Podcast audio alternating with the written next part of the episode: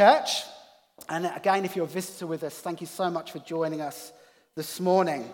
In preparation for Easter, we're building up a sermon series heading towards Easter Sunday. And last week, Andrew looked at the Old Testament prophetic words that speak of the coming Messiah, the promised one, the coming King, which is the series we're calling it, and incredible prophetic words that tell of this coming.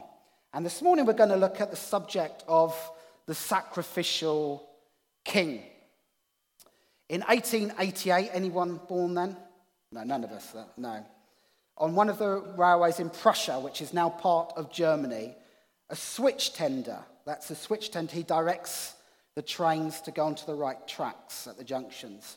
And he was just taking his place at work in order to turn a coming train approaching in a different direction. Just at this moment, on turning his head, he discerned his little son playing on the track of the advancing engine. What could he do? Thought was quick at such a moment of peril. You can see it's an old fashioned story. He might spring to his child and rescue him, but he could not do this and turn the switch in time, and for the want of the hundreds of lives that might be lost. Although in sore trouble, he could not neglect his greater duty, but exclaiming with a loud voice to his son, Lie down! He laid hold of the switch and saw the train safely turned onto the proper track. His boy, accustomed to obedience, did as his father commanded him, and the fearful, heavy train thundered over him. Little did the passengers dream as they found themselves quietly resting on that turnout what terrible anguish their approach had that day caused to one noble heart. The father rushed to where his boy lay, fearful lest he should only find a mangled corpse. But to his great joy and thankful gratitude, he found him alive and unharmed. Prompt obedience had saved him. Had he paused to argue, to reason whether it was best, death and fearful mutilation of body would have resulted.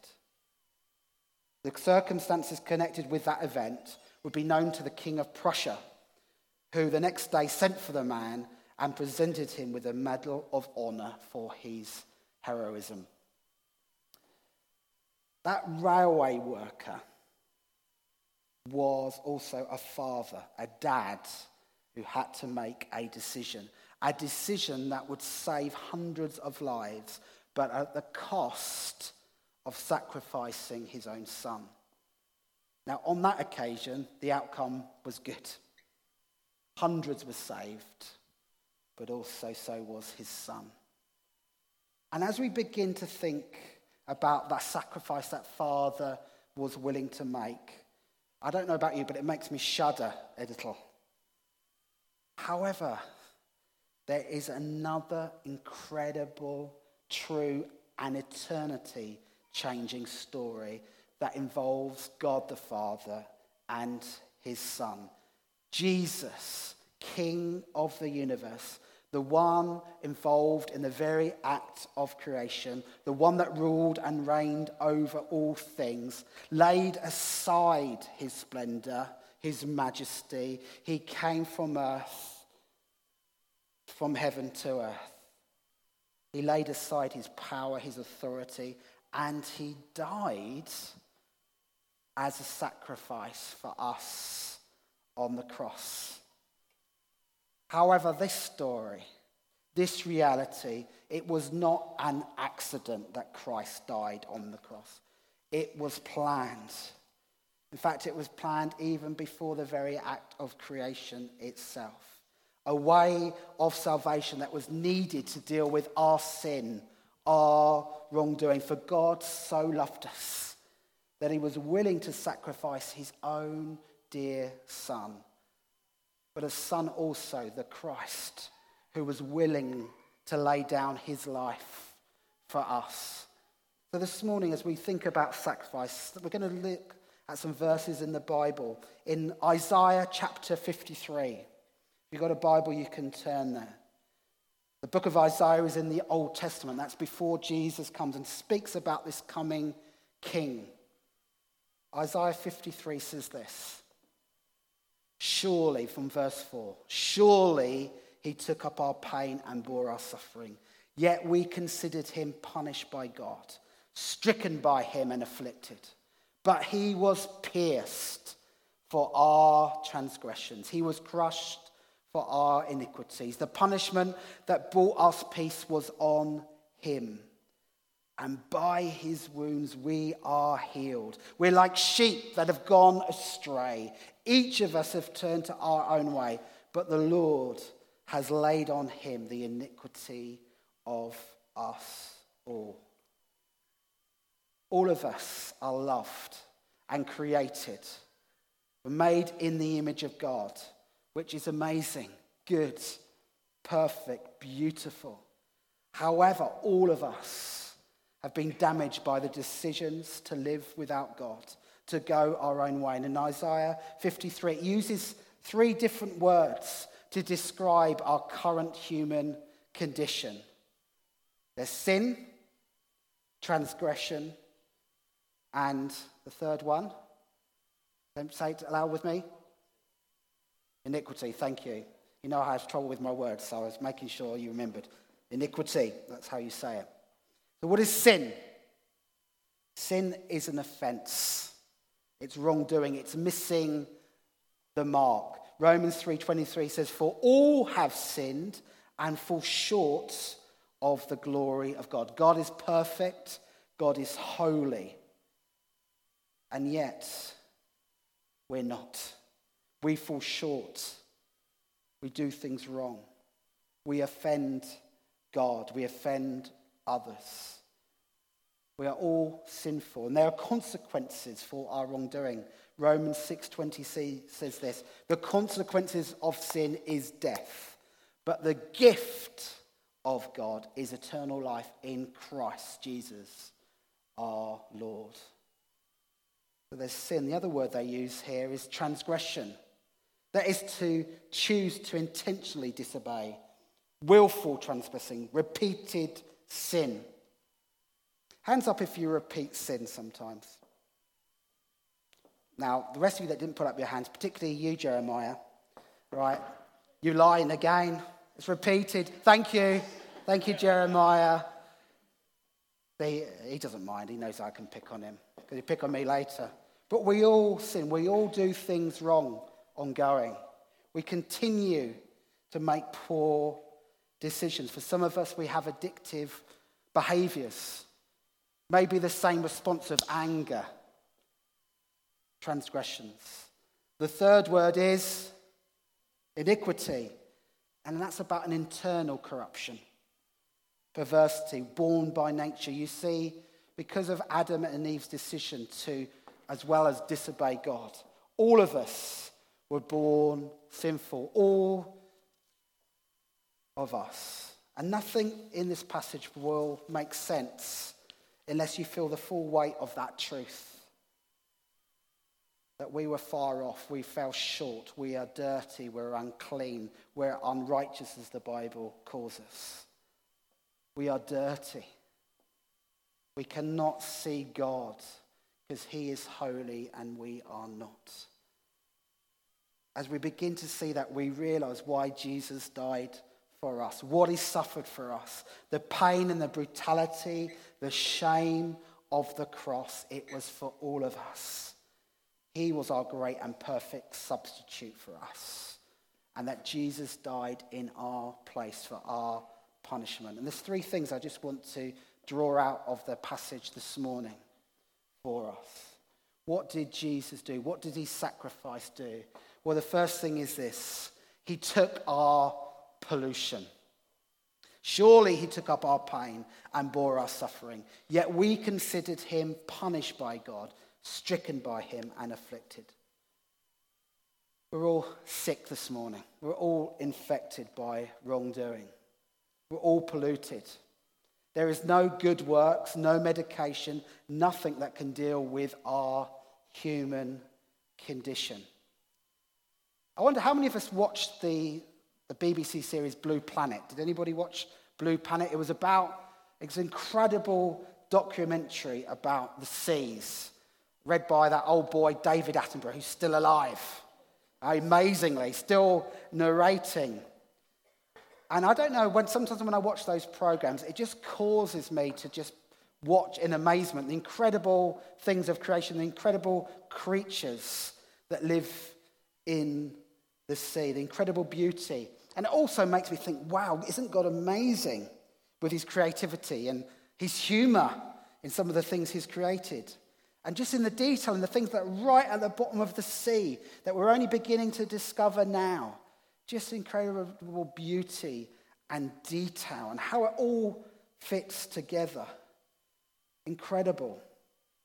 However, the series also began to show the flip side man's destruction of the oceans, the pollution that is infecting this incredible beauty, plastics, netting, rubbish that is filling our seas. We noticed that in the storm that I missed because I was in South Africa, but I wasn't, you know the storm as it came in, and the snow and the sea, and the whole East Coast was covered in litter, wasn't it? Absolutely covered. We see our single use of plastics, our obsession with everything being disposable, is affecting our planet.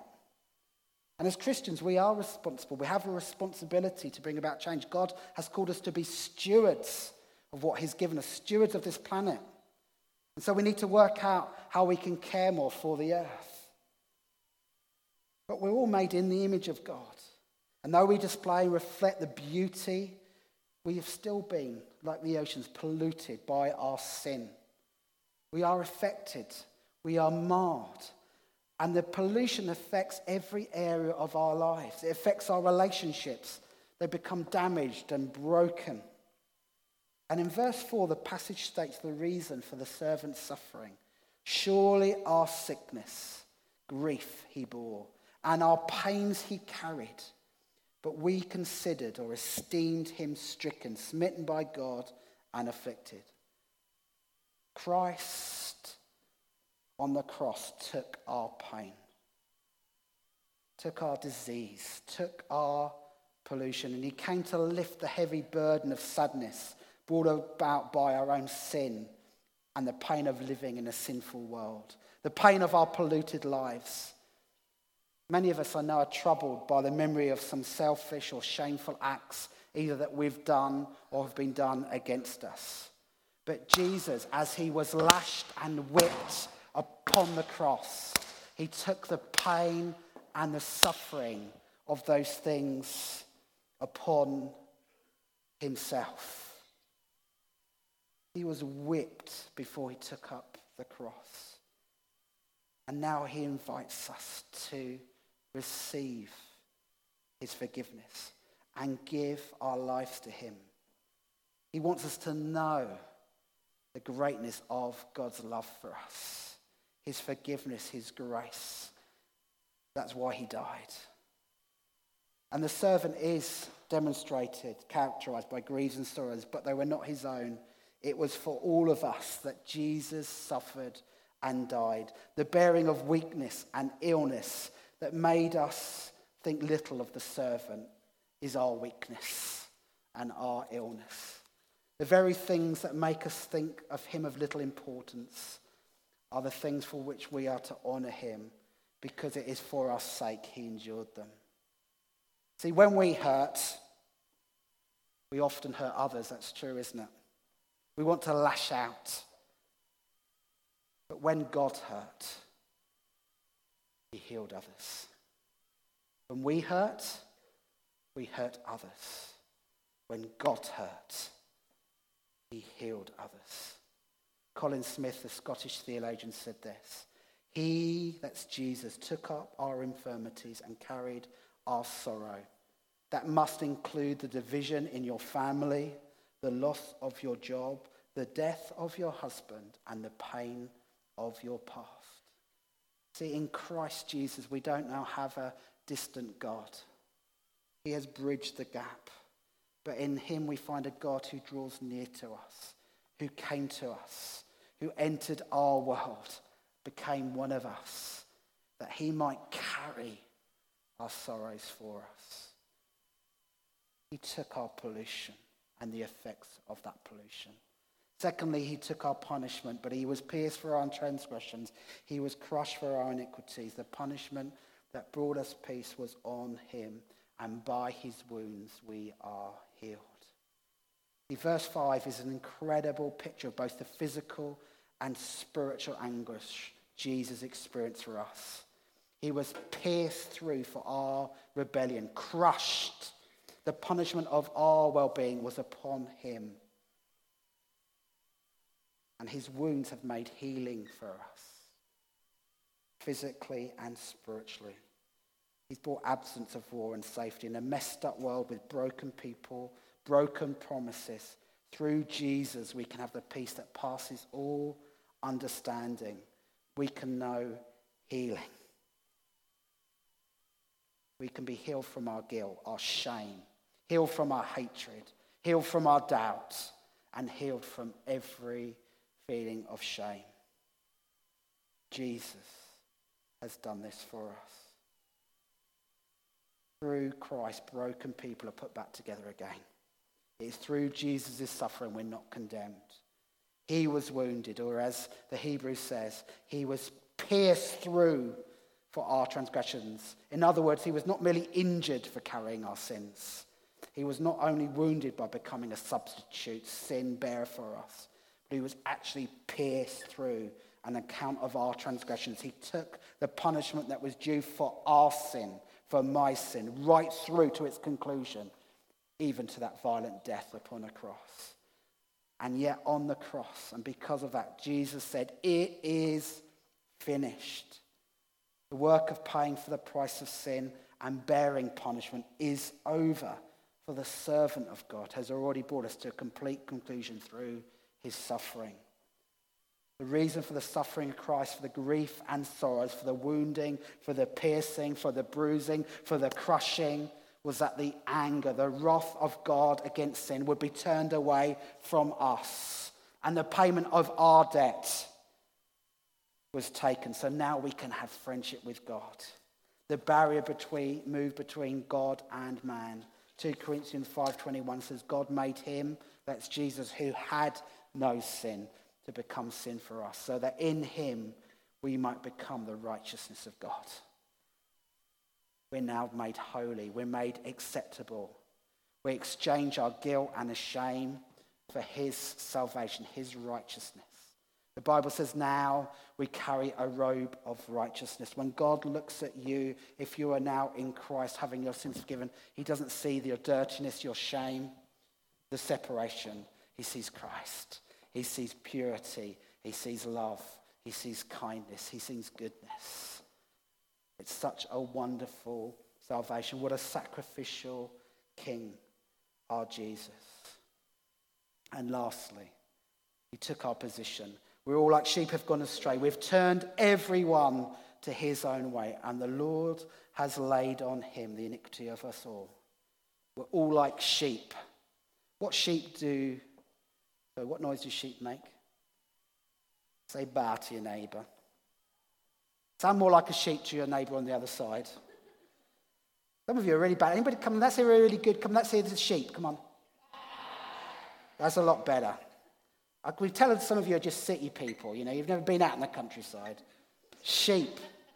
We're all like sheep. Verse 6 tells us the reason. The necess- why Jesus came for all the suffering that we've previously mentioned all of us are like sheep. We've all gone astray. We've all gone off on our own. We've all gone to our own way. But the Lord, it says, has laid on him the sin, the iniquity of us all. And we're all prone to stray and get lost in life. Our selfishness, our lack of judgment, our decisions, our lusts, our temptations, our ambitions cause us to go our own way. Again, how did we go astray? By turning to our own way by living like we thought we desired to live it that way, instead of what God has commanded us to do. Like sheep, we humans don't seem to be aware of the consequences of our decisions and choices. But God chose to bring us back into his fold. He went after us. He sent Jesus to bring us back into the fold. Jesus is called the chief shepherd, and he laid down his life for the lost, for you, for those that have strayed. and our consequences were made to fall on the servant Christ. The effects of our behavior came upon Christ. The good shepherd laid down his life for the sheep to create the way back to God. God made this one suffer the consequences, the result of our rebellion. The iniquity of us all fell upon Christ on the cross. Isaiah 53 contains the good news we all need. Jesus was bruised for us. He was wounded for us. He was beaten. He was mocked. He was scourged. He had a crown of thorns put on his head, crucified for us. Our sins drove Jesus to the cross, but he didn't go unwillingly. He went because he loved us. For God so loved the world that he gave his only Son, that whoever believes in him should not have to die but have eternal life. It says, God's loving kindness will bring us to repentance. Only in Christ is perfect substitute. We can live in peace. We are healed. He is our incredible sacrificial Saviour. As we conclude, it calls for a response from all of us. I wonder today have you received the forgiveness of God? Have you understood Jesus died in your place? However, he calls for a response to this truth. There's something that we have to do. We have to admit that we are wrong, we are astray. We have to realize and accept we need to come to him. Only through Jesus can we come to God. You know, today you can do that. If you're not a Christian here this morning, if you haven't yet received the forgiveness of God, you can do that today. You can pray to God and ask for forgiveness, and you can choose to come and follow Him. That will mean a change of thinking and a change of lifestyle as you follow Him, not your own ways or the ways of others. The Bible calls it repentance. It means a turning around. You go in a different direction. And today you can do that. In a few moments, I'm going to give the opportunity to say, Yes, I want to know this Jesus. I want to know forgiveness of my sin. Maybe you've never done that. Today can be the day when you can receive and understand and receive the goodness of what it is to have a sacrificial Jesus die for you. And I'd like to pray with you in a moment to help you in that process. For many of us here this morning, we are Christians. Jesus has paid the price for our sin. That means you don't have to redeem yourself. You don't have to prove yourself to God. You don't have to keep working hard to prove to God that you love Him because He loves you. He accepts you. You're now in Christ. You need to stop beating yourself up the Bible says there's no condemnation for those who are in Christ Jesus. That we can come to him, receive his grace and mercy. It's a free gift. He has done it all. We want to allow his love and grace to fill you today. And as we receive and understand that grace, it will mean out of knowing God and loving him, we will too lay down our lives, that we will make sacrifices David Livingstone, he was a missionary to Africa. He said this. And if the band would just like to come up, please. This is what he said People talk of the sacrifice I have made in spending much of my life in Africa. Can that be called a sacrifice, which is simply acknowledging a great debt we owe to our God, which we can never repay? It is a sacrifice which brings its own reward in healthy activity, the consciousness of doing good, peace of mind, and a bright hope of a glorious destiny. It is emphatically no sacrifice. Rather, it is a privilege. Anxiety, sickness, suffering, danger, foregoing the common conveniences of this life. These may make us pause and cause our spirit to waver and the soul to sink. But let this be only for a moment. All these things are nothing compared with the glory which shall later be revealed in and through us. I never made a sacrifice. Of this we ought not to talk, where we remember the great sacrifice which he made who left his Father's throne on high to give himself for us. There are sacrifices Christ is calling us to do. To lay aside sometimes our comforts, our wants, our desires, our hopes, our own dreams and desires for the sake of Him as we love Him, as we receive this grace. For some of us, that will move, mean moving to the ends of the earth. It might be moving across the street to that person who's been winding you up and demonstrate God's love to them. The sacrifice sometimes for some of us of saying we're not going to live with our family because we're pursuing what God has for us. God is calling us to sacrifice as we see his sacrifice. God is calling us to lay down our preferences, our wants, our desires for the sake of the good news of the gospel. I wonder what decisions you need to make today. Why don't we just stand together?